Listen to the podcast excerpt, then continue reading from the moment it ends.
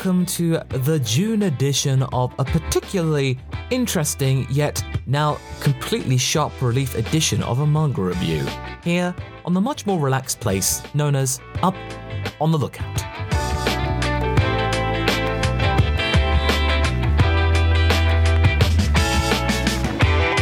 Now, for those of you who don't know, Up on the Lookout is a Dragon Ball podcast with a difference.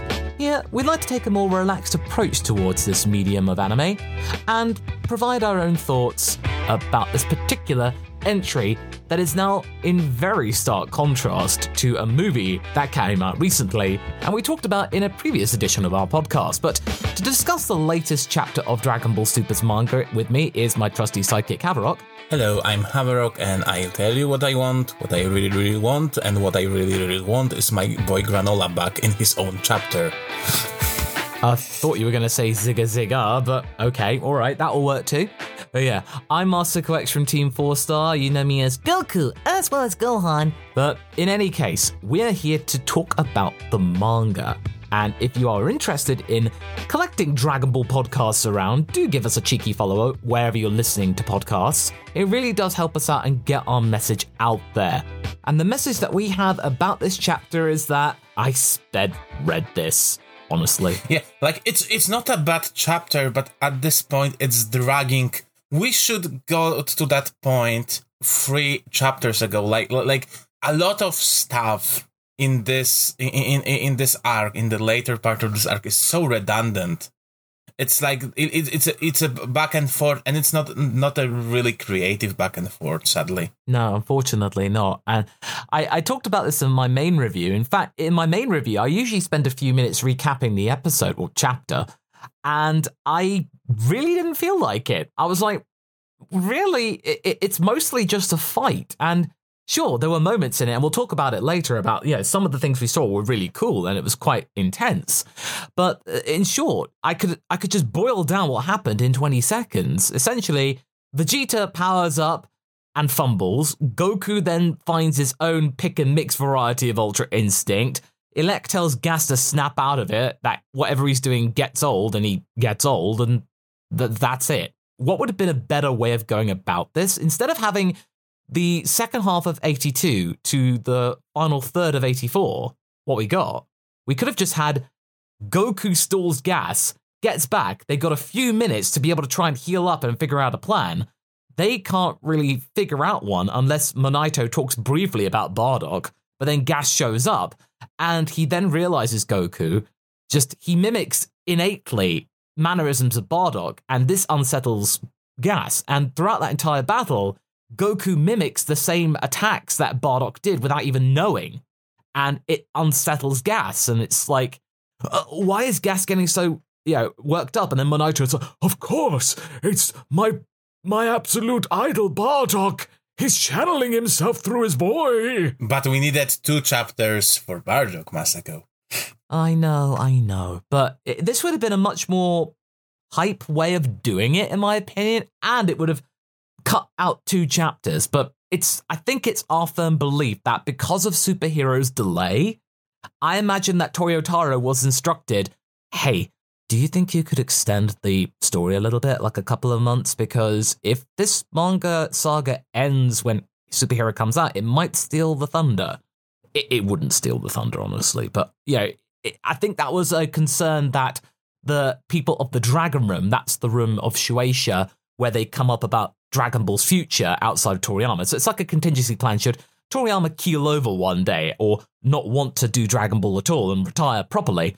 It means that there is a place in Shueisha that can carry the story on. We are not 100% with this. It's it's one of the options that we think about because honestly like uh we don't want to defend Toyotaro too much because he had some pacing issues in the past. Tournament of Power. I think still the Moro saga is his best paced saga. And this is something that, you know, a lot of people, like including Totally Not Mark, said that the way the manga is delivered, all that stuff that happens can be like mostly cool. But at the at, at the point when you get to them, like you see those things kinda coming, mostly, and you are exhausted to the point that you lose interest. It's a shame because I'm pretty sure, like, when we will really reread the whole thing, like, some stuff will land better. I liked Moro Saga. I, I, I had some exhaustion at the end, but but by the time I've reread the whole thing, I was like, okay, th- th- there were some uh, nice build-ups that I didn't give credit for, and it kind of rhymes better because like some details evade you. But like with those longer chapters, I feel that you know that whole fight with Gas, and I like Gas, starts to look like you know the original fight with Frieza in anime, like those famous five minutes. I realized something. We first saw Granola in chapter 67, right? Or in 68. We're on 85 right now, so that's like 18 months. Like, I know that the Moro saga was like 18 chapters. Like, it went from 48 to 67, roughly. So that's like 19 chapters. We're almost getting to the point where this saga's longer than Moro, and a lot more happened in Moro. And I'm feeling like the stakes aren't as high, although you think they are. There are a couple of interesting things in this chapter, but it does feel like Toyotaro was forced to extend this story longer than he probably had originally intended. And we were talking about this just before we recorded, but I have brought up a really good point that Toriyama had been working on Superhero in the story around about the time when Moro's saga was wrapping up in the manga. So maybe Toyotaro had a lot more autonomy with Granola. Like he still probably had his bullet points from Toriyama, but probably he had little oversight since Toriyama was busy developing superhero. That they won't be honest with us, obviously, in Japan. Of course they won't. I feel like maybe Toriyama had less opinions about this story. Also, not for nothing, but like the whole Bardock obsession, like we know that Toyotaro wanted more Bardock. On the other hand, like we have some proofs that Toriyama also has certain fondness for Bardock, and like uh, as we've shown in our discussion, like the the franchise loves to remind us about Bardock every every four years. So yeah, almost like uh, Monaito as the Bardock hype man, kinda it, it is kind of me- meant to represent them.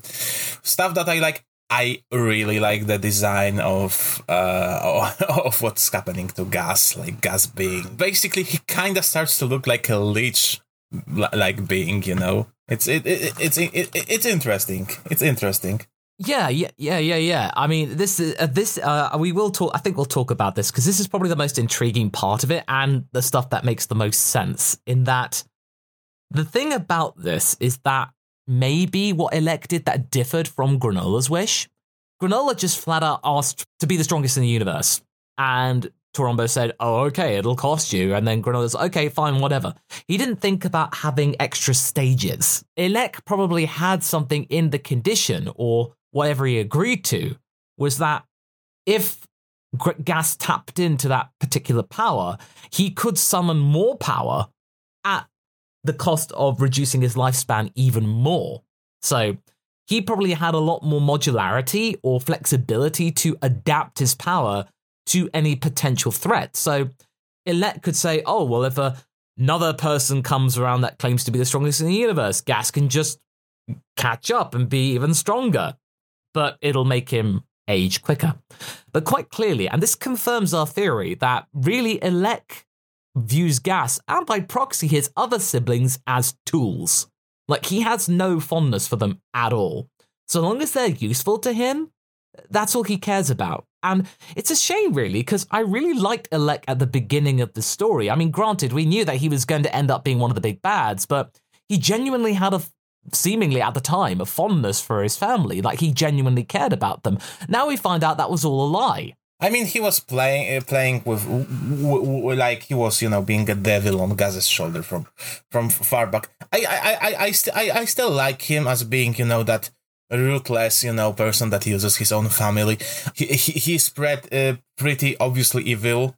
That makes the rest of the hitter pretty hitters pretty interesting. Yeah, I mean, I'll give you that. That's very true. It's just I think I was just a bit more crestfallen about the fact that Elec just doesn't really have any nobility to him at all. I, I hope that there was at least some, but hopefully this could have this could be the thing that Haverock and I have wanted to see for a long time. Oil and Maki suddenly twigging, wait a minute, Elec just do this to us and we might be expendable, and we don't want to be expendable. You're you're treating gas too harshly. And the fact is, though, Elec's just now saying, no, no, gas is going to die. Gas has no other use. This is his only thing now. He's now, interestingly, even after all of this, Elec's main goal is to still take down Frieza. And the thing that makes me think that it could happen is that throughout the last couple of sagas, Frieza's actively noped his way out of the story. But now that Gas can, in theory, use instant teleportation on other people, could he summon Frieza? Like, just find Frieza and then summon him there to try and take him out. And then Frieza's just like, uh, oh, sorry, what, what, what's going on here? What, what? What? Oh, it's you. That's a theory I think could happen with this new version of his power. He could do that prior to him becoming wizened and old. Now he's that strong. He could, in theory, just bring Frieza to the battlefield himself. And then Frieza's completely defenseless.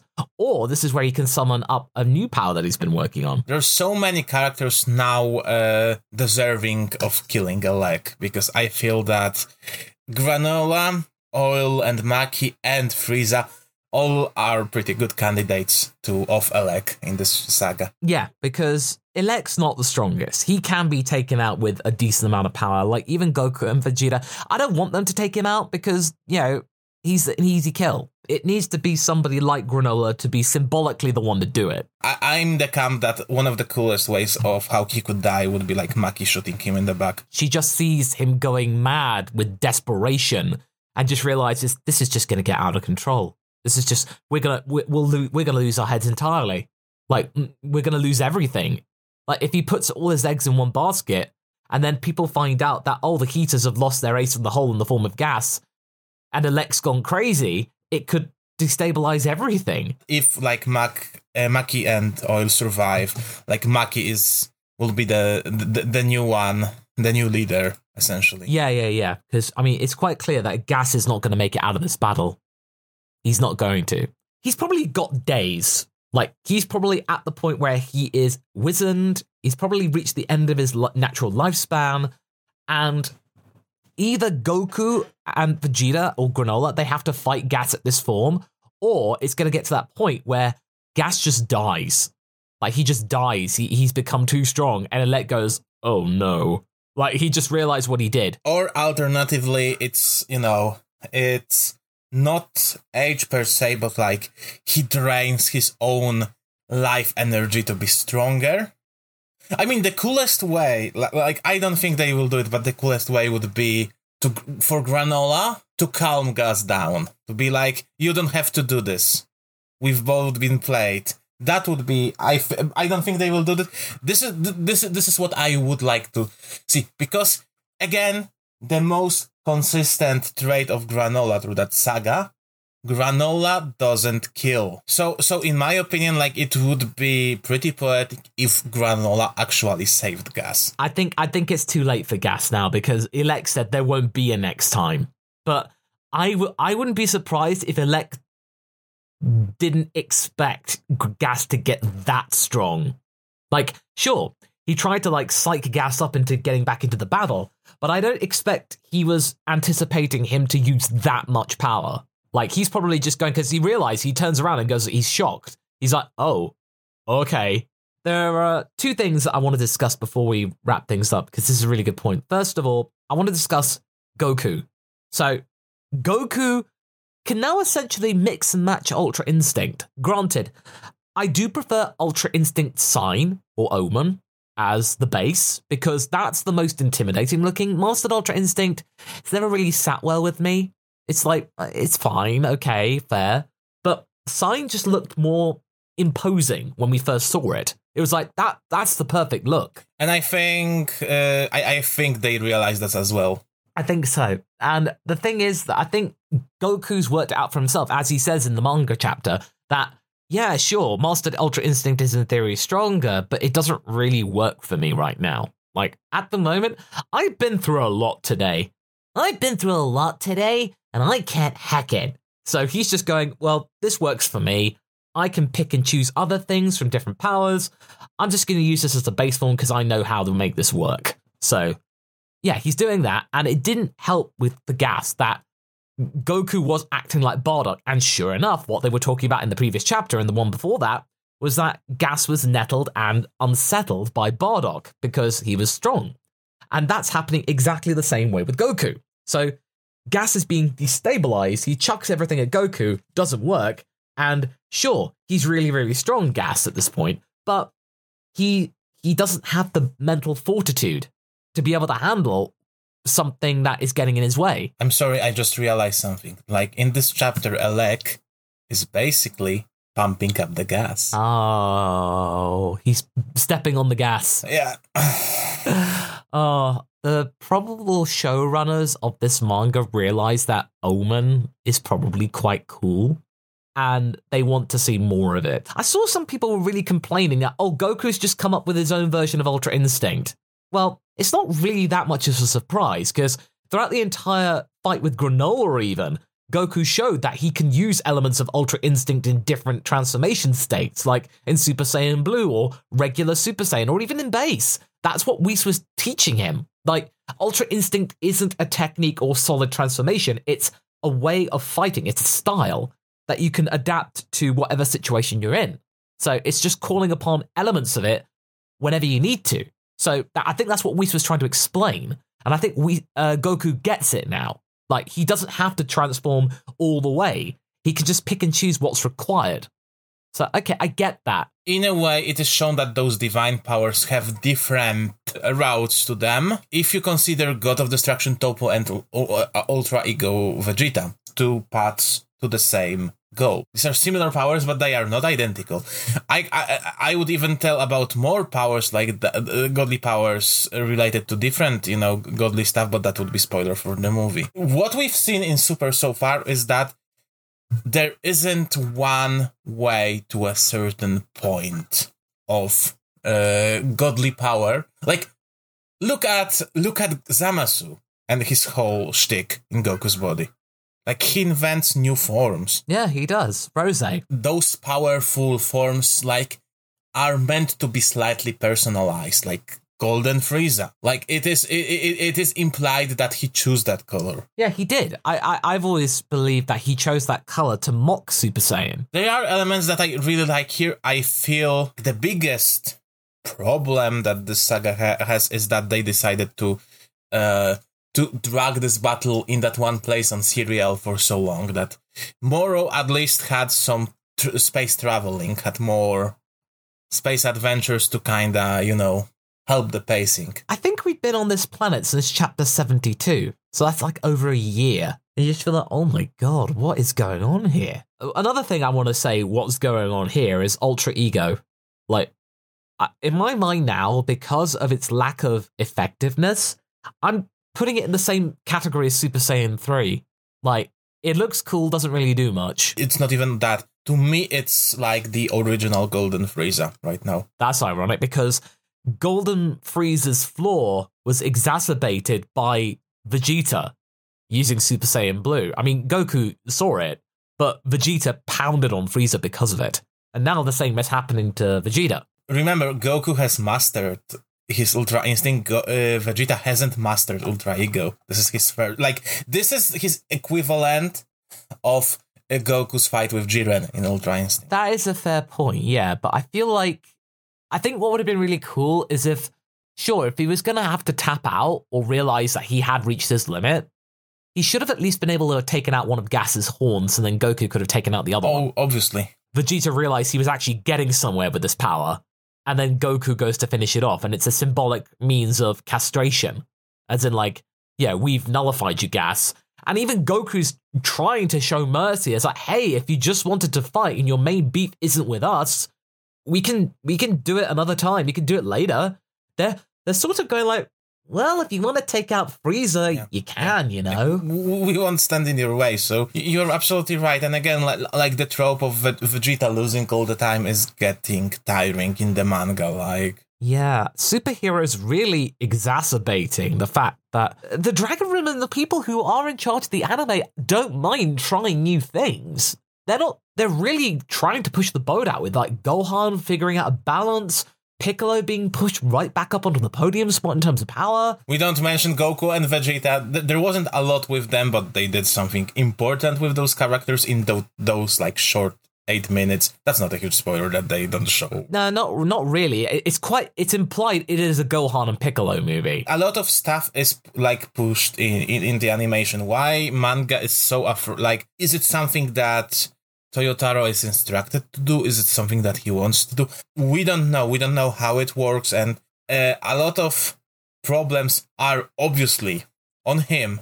But on on the, on the, on the other hand, like uh, some of the stuff, I'm sure uh, is connected to the framework he has to work in. I feel like that there are some limitations that Toyotaro has to stick within. He's gotten this plum of being essentially the successor to Toriyama, as in like being the person in charge of the Dragon Ball manga. And that's a lot of pressure. But you feel like after five, six, no, seven years of doing this, of doing the manga, he would have been able to at least have had some responsibility handed his way. And if he does, oh boy. maybe you feel like Dragon Garow Lee might have been a better fit for this. Like Dragon Garow Lee, who's the guy that be done the case of being reincarnated as Yamcha. I feel like maybe he might have been a better choice because he got the manga style down well and people liked it. But then again, we will never know probably because that was just a one-time three-chapter short story.